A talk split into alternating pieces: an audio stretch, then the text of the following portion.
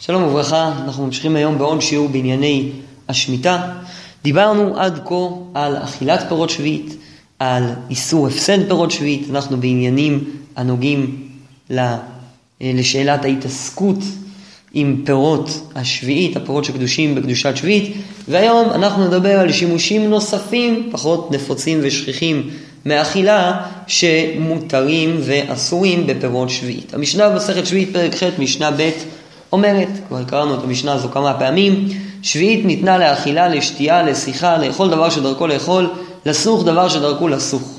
אז יש לנו כאן כמה אה, תשמישים בשביעית, שתייה ואכילה שעליהם דיברנו, ויש כאן תשמישים נוספים, שיחה, לסוך אה, ל, ל, את הגוף, אה, ולאחר מכן מוסיפה משנה עוד תשמיש, קל מהם שביעית שניתנה להדלקת הנר. תרומה ומעשר שני גם כן מותרים בשיחה, אבל בשביעית יש שקולה נוספת שניתן גם להדליק איתה את הנר. והשאלה שבה נפתח, לפני שניכנס לשימושים הספציפיים ונרחיב בשיחה, בהדלקת הנר, בכיבוס, קודם כל זו השאלה הכללית, איך אנחנו יודעים מה מותר ומה אסור לעשות עם פירות שביעית? בתורה נאמר והייתה שבת הארץ לכם לאוכלה, על פניו היתר להשתמש בפירות שביעית הוא אך ורק בשביל אכילה. אז כיצד המשנה מביאה כאן היתרים נוספים? ובאמת אפשר לומר שהדבר נתון במחלוקת בין התלמודים. בבבלי במסכת סוכה בדף מ עמוד א', הגמרא מדברת על לולב של שביעית. ושואלת הגמרא, כיצד בכלל יש קדושה בלולב? הרי הלולב הוא עץ, הוא לא פרי. עד שביעית קדוש שמאי. עצים בעלמו ועצים אין בהם משום קדושת שביעית. דתניא, עלי קנים ועלי גפנים שגבבן לחובה על פני השדה, לקטן לאכילה יש בהם משום קדושת שביעית, לקטם לעצים אין בהם משום קדושת שביעית. אז על פניו בעצים בכלל לא שייכת קדושת שביעית, קדושת שביעית שייכת באוכלים והייתה שבת הארץ לכם לאוכלה, מה שיש בו אה, אפשרות של אכילה שייכת בו קדושת שביעית ולא עצים שאי אפשר לאכול אותם. ומתרצת הגמרא אמר, שנה אטם דאמר קרא לכם לאוכלה. לכם דומיה דלאוכלה. מחדש הבבלי שיש עוד דבר שמותר לעשות בפרות שביעית, לא רק לאוכלה, אלא גם לכם. מה המשמעות שלכם? לכם, לכאורה על פניו זה כל דבר שהוא צורך האדם, אבל אומרת הגמרא לא, לכם דומיה דלאוכלה. השימוש שהאדם יכול לעשות ולהפיק מפירות שביעית צריך להיות דומה לאכילה. מה הכוונה דומה לאכילה? מבארת הגמרא מי שהנאתו וביאורו שווה. כשאדם אוכל, הוא נהנה בשעה שבה האוכל מתכלה. על ידי כילוי האוכל בתוך פיו, בתוך מאיו, האדם נהנה. ורק הנאה כזו, שימוש כזה, מותר בפירות שביעית, שימוש שכילוי הפירות הוא-הוא הנאת האדם. ולכן אומרת הגמרא, בעצים עצים אחר הנאתם, אחר ביעורן הנאתם, קודם כל העצים נשרפים, אחרי שהאש, שהעץ נשרף והאש תפסה בו בצורה טובה, אז אתה יכול לבשל עליו, אתה יכול להשתמש בחום שלו, ולכן ההנאה היא לא בשעת הביעור, אלא לאחריו, והנאה כזו תהיה אסורה. אז אם כן אנחנו רואים בבבלי שהמקור להנאות הנוספות שמותרות בפרות שביעית מלבד אכילה ושתייה, היא המילה לכם, לכם לכל צורככם.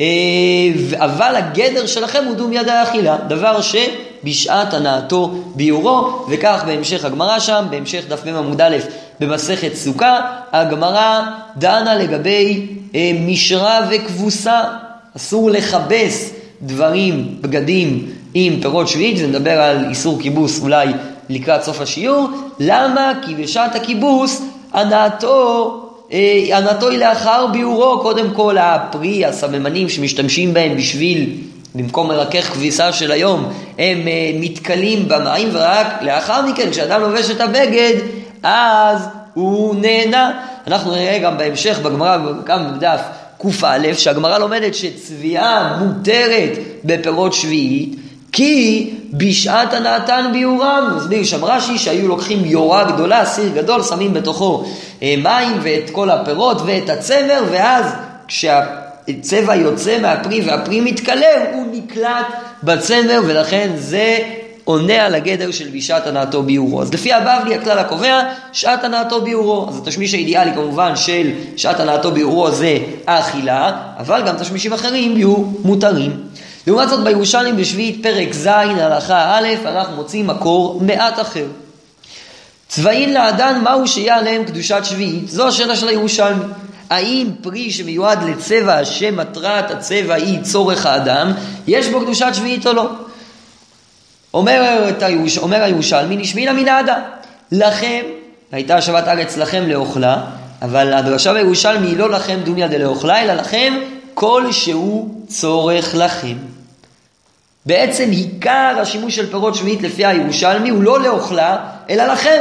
אדם יכול להשתמש בפירות שביעית, שבת הארץ היא לכם, לתשמיש של בני אדם, לא לסחורה, כמו שנראה בעזרת השם בשיעורים הבאים, אלא לכם. אבל עדיין אה, לא ברור מה בדיוק הגדר שלכם, האם כל תשמיש מותר לחלוטין? אז בהמשך ירושלמי אנחנו מוצאים גדר. ותניא עלה כגון אכילה, שתייה, שיחה, צביעה. יצאת מלוגמה שאינה אלא חולין. מלוגמה הכוונה סוג של פלסטר, תחבושת, רפואה, וכך גם אלונטין שאינה אלא לתפילין. ואז רבי יונה שואל, ולמה יצאת מלוגמה שאין עליה קדושת שביעית? למה אותה רתיעה אין עליה קדושת שביעית? הרי זה גם צורך האדם. אומרת, אומר הירושלמי בתשובה לשאלת רבי יונה, מי כדון לכם השווה לכולכם. אז רק דבר שהנאתו שווה לכל אדם, מותר בשביעית. ובעצם, על פי הירושלמי, עיקר השימוש של שביעית הוא לכם, לכם זה לכל אדם.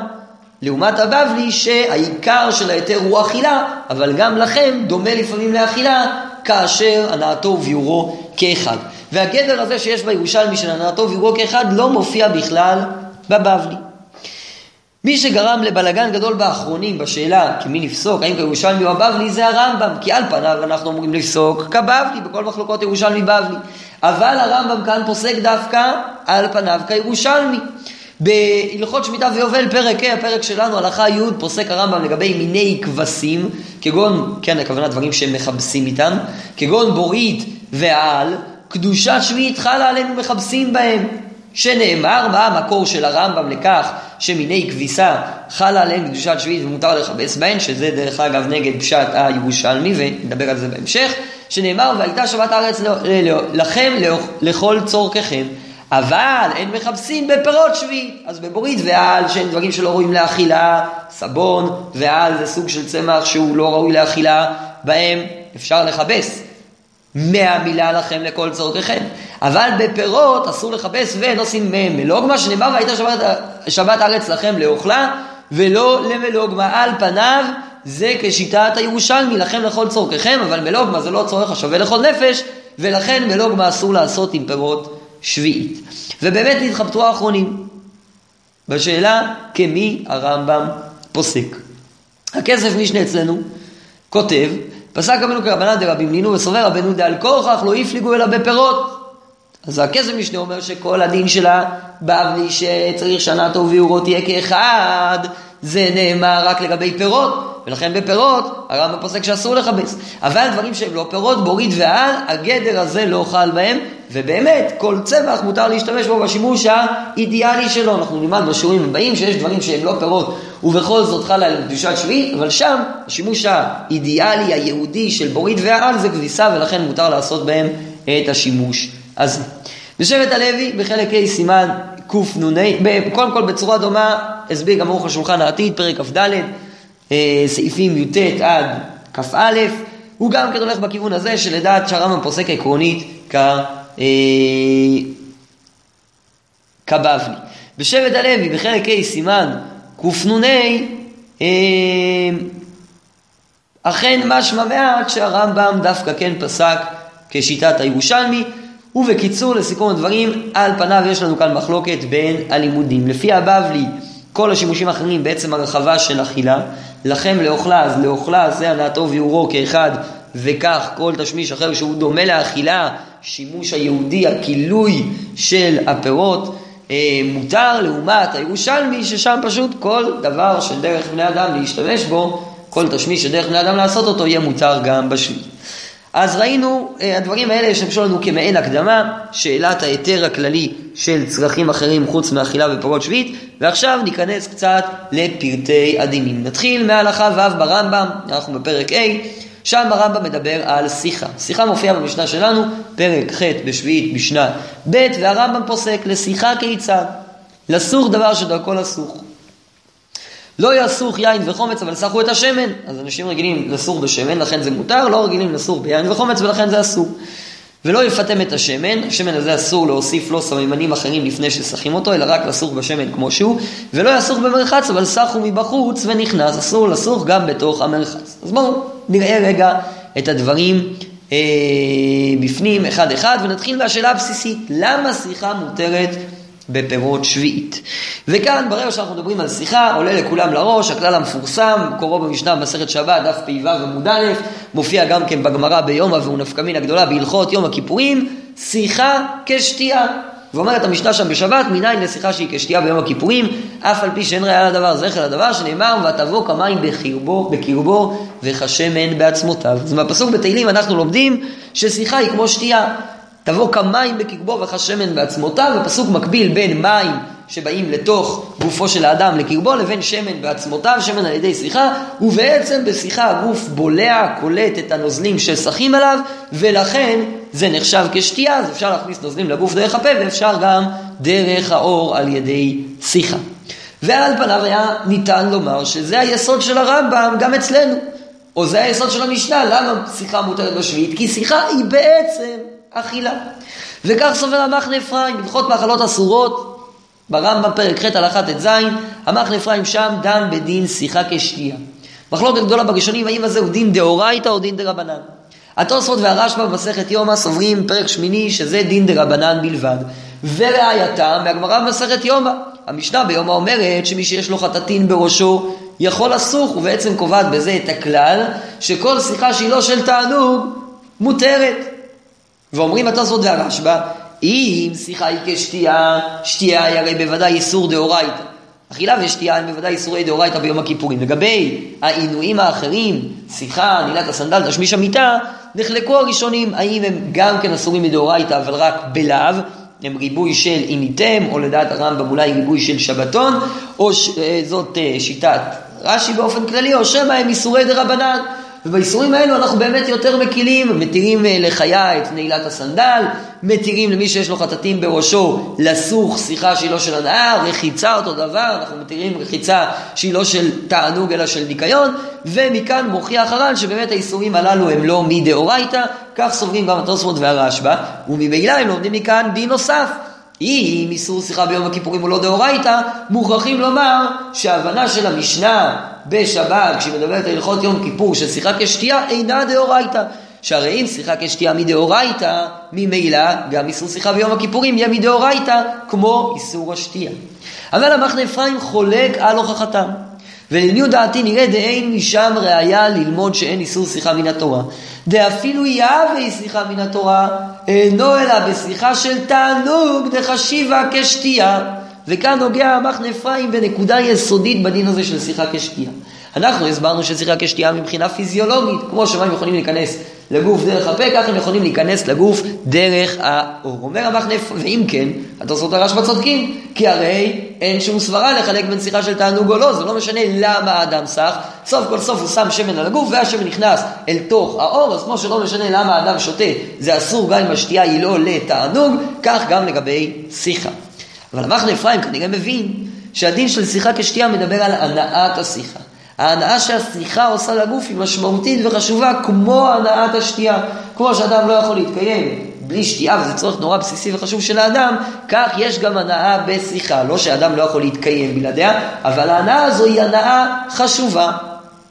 ולכן, אומר המחנה אפרים, זה נכון רק שהשיחה היא של הנאה, אבל כאשר השיחה היא לא של הנאה, לא אומרים דין שיחה כשתייה. ומה ראייתו של המחנה אפרים? משביעית, וראיה לזה מפירות שביעית. שהם ניתנו לאכילה ולשיחה משום דאבי כשתייה, ואפילו אכילה ולוגמה אסור משום לאוכלה ברחמנה ולא למלוגמה. אז אנחנו אפרים אומר, לסוך סתם ככה פירות שביעית זה מותר, למה? כי שיחה כשתייה, אבל לסוך שלא לצורך תענוג אלא לצורך אכילה, זה אסור. כי בשיחה שלא לתענוג לא אומרים שיחה כשתייה. ובעצם מה שהוא כולה בהלכות שביעי, מה שמותר בפירות שביעית, אסור ביום הכיפורים. שיחה כשתייה מותר בפירות שביעית כי אני כביכול שותה את הפירות, אה, וממילא זה גם יהיה אסור ביום הכיפורים, אבל שיחה שאינה של תענוג תהיה מותרת ביום הכיפורים, כי לא אמרינן בשיחה כשתייה, וממילא תהיה אסורה בשביעית. מי שחלק על המחנה אפרים בזה זה רב אריה פומרנצ'יק, תלמידו של רב חיים, של הגריז, בספרו תורת זרעים, רב אריה פומרנצ'יק היה אחד מגדולי אה, הדור הקודם, הדורות הקודמים, והוא באמת נפטר ממש בצעירותו, בגיל 38, והשאיר אחריו ספרים נפלאים. אחד החיבורים המרשימים שלו, תורת זרעים. חיבור על המשניות במסכת זרעים בלמדנות עמוקה ומופלגת. ושם הוא טוען על המשנה שלנו, על הסוגיה שלנו, ולן יודעתי נראה דעה דשביעית ניתנה לשיחה, אינו מטעם דשיחה כשתייה. אלא משום דשיחה לא גרם מצלייה והדלקת הנר ושאר צורכי האדם שהנאה תם וביאורן שווה דמרבינן מכולכם. אומר הרב פומרנצ'יק, שיחה היא לא כשתייה. שיחה היא משהו אחר. ובכל זאת היא מותרת בשביעית מהריבוי שלכם לכל צורככם. ומה ראייתו? אומר רב אריה פומרנצ'יק, בואו נעיין בפסקי הרמב"ם. הרמב"ם פוסק את הדין הזה של שיחה כשתייה בכמה וכמה מקומות. למשל, אה, בהלכות תרומות, פרק י"א הלכה י"א, כאשר הרמב"ם פוסק שניתן לסוך בפירות תרומה, משנה מקבילה שלנו רק לגבי תרומה, פוסק הרמב"ם, התרומה ניתנה לאכילה ולשתייה ולשיחה, והוא מוסיף ואומר שהשיחה היא כשתייה שנאמר ותבוא כמים וחיבו וכשמן בעצמותיו. כך גם בהלכות מעשר שני, כאשר הרמב"ם פוסק שמעשר שני ניתן לאכילה ולשתייה, בפרק ג' הלכה י' ממעשר שני, הוא גם כן מדגיש ששיחה כשתייה, מה שאין כן בהלכות שביעית.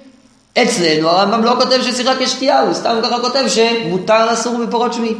ולכן אומר רבי פומרנצ'יק, זה לא קשור לשיח, לדין שיחה כשתייה. שיחה היא לא לגמרי שתייה, אלא היא צורך אחר שהוא דומה לשתייה, בשעת הנעתו ביורו, אבל היא לא כשתייה ממש. אלא שעל ההוכחה הזאת של רבי פומרנצ'יק אפשר לערער מעט. שכן גם בהלכות יום הכיפורים, הלכות שביתת עשור, ששם מפורש במשנה הדין של שיחה כשתייה, הרמב"ם לא מזכיר אותו. פרק א' הלכה ה' פוסק הרמב"ם וכן למדנו מפי השמועה שאסור לרחוץ בו, אסור לסוך או לנעול את הסנדל או לבעול ומצווה לשבות בו מכל אלו וגם אחרי זה בפרק ג' שהרמב"ם מדבר על דיני השיחה הוא לא מזכיר את הדין הזה של שיחה כשתייה ולכן יכול להיות שראייתו של אריה גברי פומרנצ'יק היא לא ראייה מוחלטת והרמב"ם סתם השמיט את הדין ב... אה, הלכות אה, שמיטה ויובל, מכיוון שהוא כבר הזכיר אותו בהלכות תרומות אה, והלכות מעשר שני, וכמו שהדברים צריכים עיון כאן, צריכים עיון גם בהלכות שביתת עשור.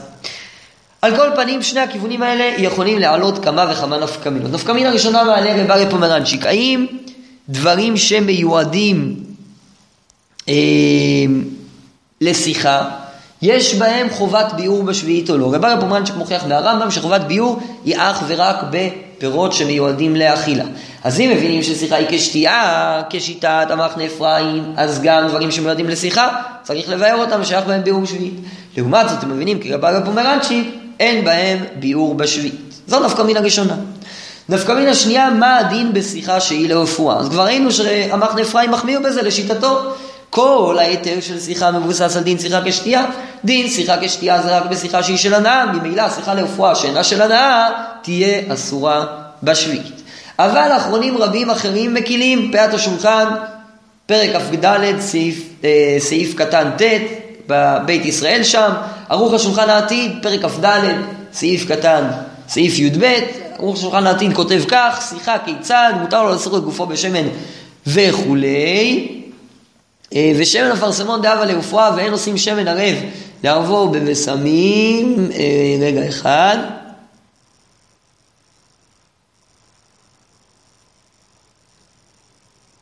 ומותר לסוך על חטאתין שבראשו כיוון שעושה דרך שיחה אף שמתכוון לרפואה, רק לא ייתן את השמן על מטלית אה, ומהמטלית על הראש. אז אסור לקחת את השמן, לשים אותו על מטלית ואז לשים על הראש.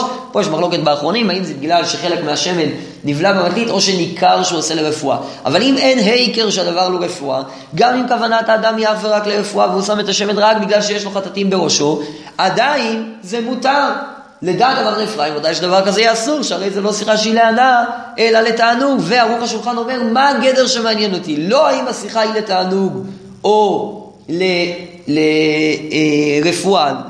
שאלת הכוונה לא מעניינת אותי, אלא מה מעניין דרך העולם, וכך הוא מתחיל את הסעיף.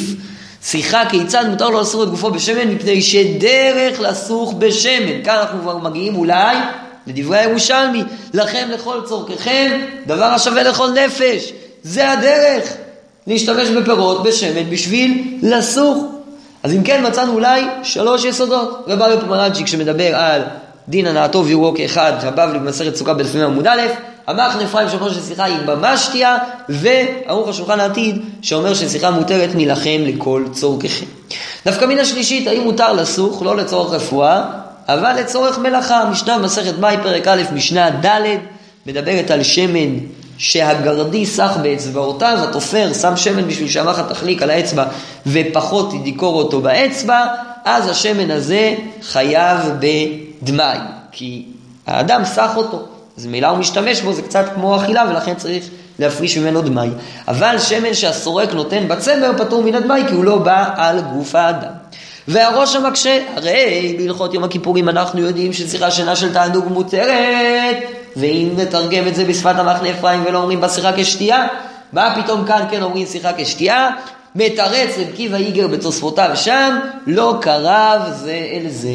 הדין של היתר שיחה בתרומה, וכך לכאורה גם בשביעית, אינו קשור לדין שיחה כשתייה ולא צריך ללמוד אותו מלכות יום כיפור, אלא הוא דין שעומד בפני עצמו, אז אה, גם כאן, לדעת המחנה אפרים יהיה לכאורה אסור לגרדיל, אסור את אצבעותיו בשמן של שביעית, כי זה לא למטרת הנאה, ורב קיבא איגר מתיר את הדבר.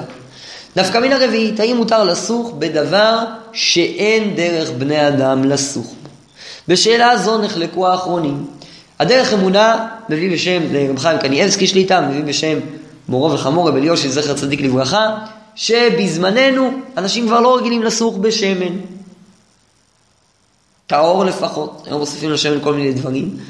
אה, ולכן זה יהיה אסור בשמיטה. לעומתו הרב אליהו, פסק שלו מופיע במדריך לשמיטה, שמיטה לצרכן בשנת תשמ"ז, הערה 71, אפשר להסתכל שם, הרב אליהו, או מרדכי אליהו, זכר צדיק לברכה, הוא סבר שמותר, גם אם זה לא דרך האדם. ולכאורה, השאלה הזאת תלויה בשני הטעמים שראינו בתחילת השיעור. לפי הבבלי שהנעתו ויורו כאחד, בעצם שיחה היא סוג של אכילה. אז בין אם נגיד קבח נפרים שהיא ממש כשתייה, ובין אם נגיד קרבה פומרנצ'יק שהיא רק הנעתו ויורו כאחד, עדיין יש כאן בעצם אכילה ולכן לא משנה מה דרך העולם. לעומת זאת, לפי הירושלמי, כל היתר לעשות דברים בפירות שביעית זה רק כי זו דרך העולם. ולכן גם שיחה תהיה מותרת רק עם דרך העולם לסוך. בהלכה ז' מוסיף הרמב"ם עוד פסק מעניין. שמופיע כבר בירושלמי, והרמב"ם פוסק אותו. אסור לסוך את רגלו בתוך המנהל. אם אדם רוצה לסוך את המנהל שלו בשמן בשביל לרכך את האור של המנהל, אז אסור לו לשפוך שמן על הסנדל, זה בוודאי אסור, צריך להשתמש בשמן לצורכי הגוף. אה, אבל גם אסור לאדם לשים את הרגל בתוך הסנדל ולשפוך על הרגל, כביכול בשביל לסוך את הרגל, כשבאמת כוונתו לסוך את הסנדל. אבל מה כן מותר?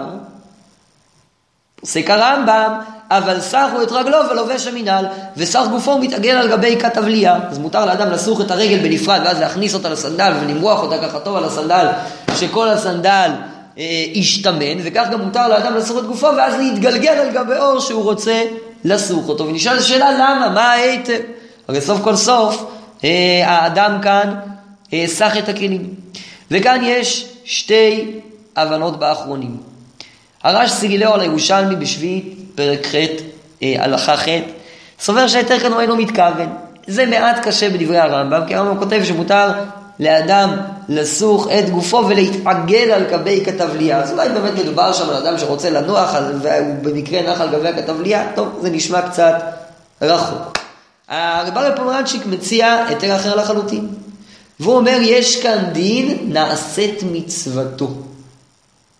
אחרי שאדם סח בשמן, כבר נעשית מצוותו של השמן. בדיני מעילה אנחנו יודעים שדבר שנעשית מצוותו, דם אחרי שהוא נזרק על גבי המזבח, אין בו עוד מעילה. הקדושה שלו פקעה, בעצם הקדושה של דם הקורבן היא כי יש לו ייעוד מסוים, ברגע שהוא ביצע את ייעודו הקדושה פקעה.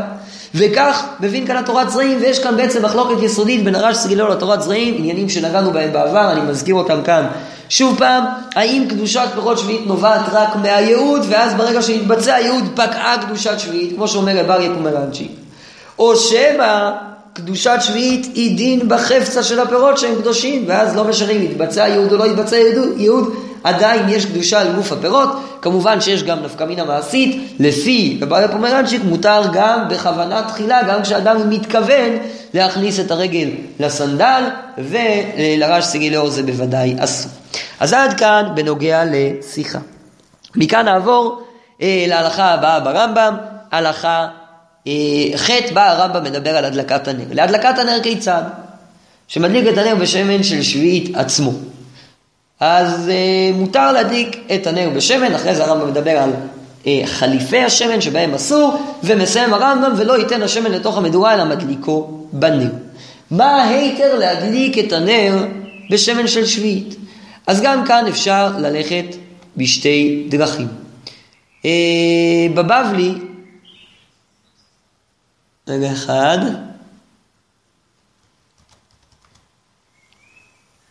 אה, במשנה כבר נאמר, קל מהם שביעית שניתנה להדלקת הנר, ובבבלי, אה, בירושלמי, סליחה, בשביעית פרק ז', הלכה א', לומדים את הדלקת הנר מהמילה תהיה.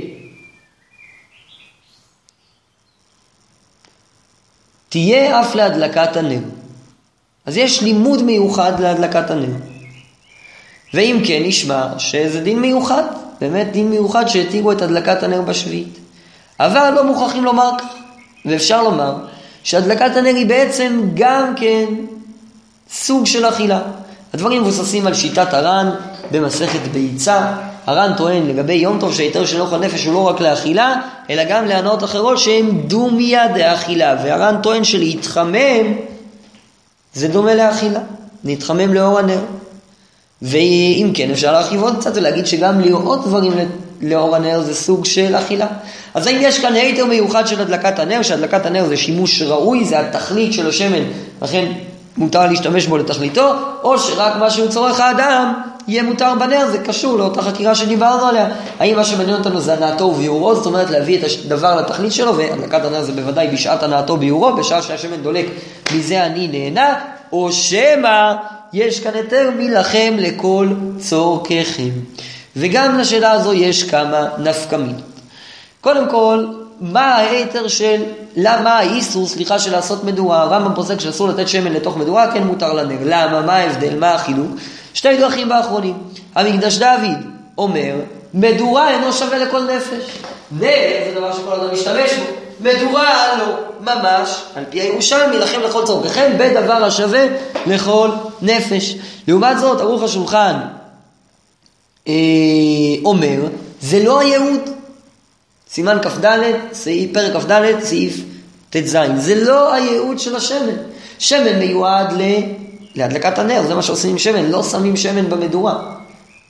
במקדש דוד המדורה היא לא דבר ששווה לכל אדם. אין בעיה להשתמש בשמן לכל תשמיש אם הוא שווה לכל אדם.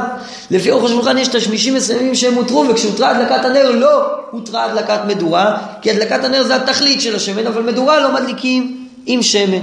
שני הצדדים שראינו בחקירה באים לידי ביטוי גם כאן. נפקא מינה נוספת, נר של איסו.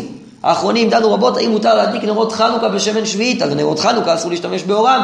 אם כל ההיתר של נר מתבסס על היכולת ליהנות ממנו, ודאי שיהיה אסור להדליק פירות שביעית בנר. אבל אם ההיתר מתבסס על היתר מיוחד, אז יהיה מותר, גם בזה נחלקו האחרונים. רב שלום זמנר בר, מנחת שלמה, חלק א', סימן מ"ב, נוקט להקל, לעומתו שבט הלוי בחלק א', סימן קפ"ד, הוא בסופו של דבר מציע הצעות להקל מטעמים אחרים, אבל מעיקר הדין הוא מבין שיש בדבר איסור. נעבור מכאן לענייני צביעה.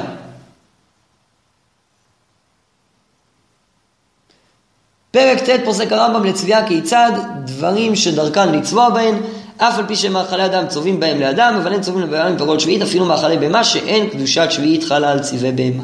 מה המקור של היתר הצביעה? אז בספרה בתורת כהנים תהיה אף להדלקת הנר, אף לצבוע בצבע. אותו היתר מיוחד שראינו להדלקת הנר, קיים גם כאן, בירושלמי כאמור, המקור הוא לכם לכל צורככם, ובבבלי, מקור שלישי, הנאתן וביאורן אה, שווים. נחלקו הראשונים מה מותר לצבוע בשביעית. האם מותר לצבוע כלים, או מותר לצבוע את האדם? מה הכוונה לצבוע את האדם? להתאפר, לכחול את העין וכדומה. והדיון הוא סביב הסוגיה במסכת בבא קמא, דף קא עמוד א', שם הסוגיה מדברת על חזותה, מראה האם הוא נחשב כשינוי או לא לגבי גזלה, ואחת ההוכחות שלה היא מבגד שצבאו בקליפי שביעית ידלק שצריך לשרוף אותו. ואומרת הגמרא, שהנאתם דאמר קרא תהיה בהווייתה תהיה, לכן למרות שהחזותה לאו, לכאורה זה גאיה שחזותה מילתא היא, הנה צריך לשרוף כי עדיין קדושת שביעית שייכת כאן, אבל יש לימוד מיוחד לדבר.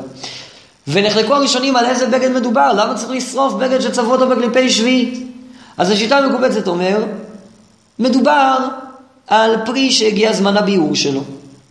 יש כאן חידוש, שגם דברים של צבע יש בהם זמן ביאור, אבל בסדר. רבי ברוך הספרדי אומר, מדובר כאן על אה, אה, בגד שנצבע מאילן שנטעו אותו בשביעית, אז יש קנס שדיברנו עליו, שכל דבר שנטע בשביעית צריך להפסיד אותו. היפה עיניים על בבא קמא שם, דן בדברי רש"י, והוא מוכיח מהגר"א על הירושלמי בפרק ז' בשביעית. ירושלמי שראינו, בירושלמי שואלים, אה, מהו שיהיה להם קדושת שביעית בצבעים שראויים לאדם. זה מסביר הפני משה בצדק, יש לירושלמי הנחה שגם צביעה של האדם מותרת, אבל הגר"א שואל, גורס אחרת בסוגיה, מניין חלה להם קדושת שביעית, ומסביר יפה עיניים, לדעת הגר"א מותר אך ורק לצבוע את האדם, אבל אסור לצבוע כלים. ייתכן שהדבר בא לידי ביטוי בשני פירושים של הרע של התורת כהנים, לא נרחיב בזה כאן, אבל בתורת הארץ רבה של טבריה דן במחלוקת הזו, והוא אה, מסביר בעצם שהמחלוקת הזו, האם מותר לצבוע את האדם או את הכלי, קשורה למחלוקת שבה דיברנו. אם ההיתר הוא שיש כאן מעין אכילה, אז ממילא רק צביעה של האדם תהיה מותרת.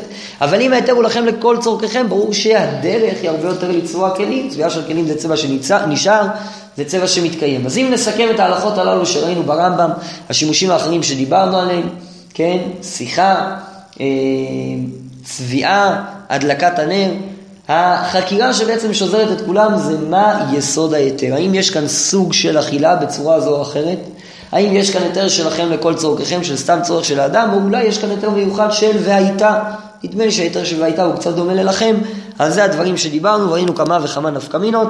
בפועל הדברים כאן פחות מעשיים, כי אנחנו היום משתמשים ברוב הדברים האלה באמצעים תעשייתיים שלא מגיעים ישר מהפרי. בשיעור הבא, בעזרת השם, נדבר על דברים שאולי קצת יותר משמעותיים, על כביסה ועל אה, רפואה בפירות שביעית. ונוסיף שהשיעור היום מוקדש אה, כמובן יום הזיכרון לחללי צבא הגנה לישראל, לכל חללי מערכות ישראל ונפגעי פעולות האיבה, ובמיוחד אה, לעילוי נשמת עודד בן סירה שהיה איתי בטירונות ונפל במבצע אה, צוק איתן, ויהיו הדברים כאן לעילוי נשמתו.